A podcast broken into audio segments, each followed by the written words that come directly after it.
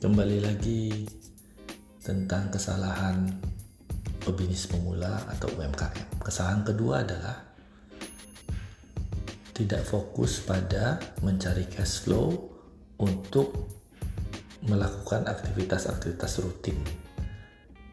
Jadi begini logikanya. Kalau misalnya Anda punya mobil, dia di starter, itu adalah start awalnya. Kemudian mobil itu akan langsam mesinnya. Nah, ketika lamsam itu itu artinya cash flow rutin.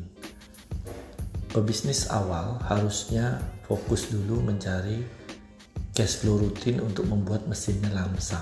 Artinya operasional perusahaan itu hidup. Bukan ngegas langsung.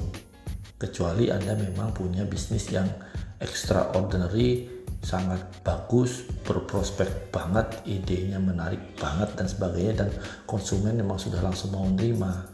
Tapi itu kan jarang ya.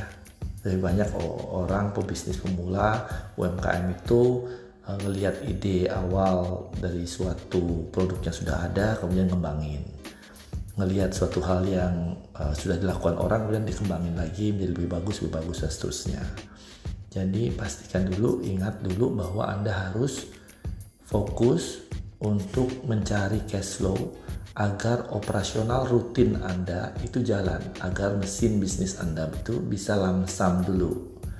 Bisa lamsam istilahnya, bisa uh, stasioner kalau orang mesin bilang, bisa stasioner jalannya.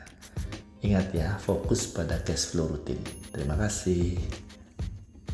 Semangat selalu.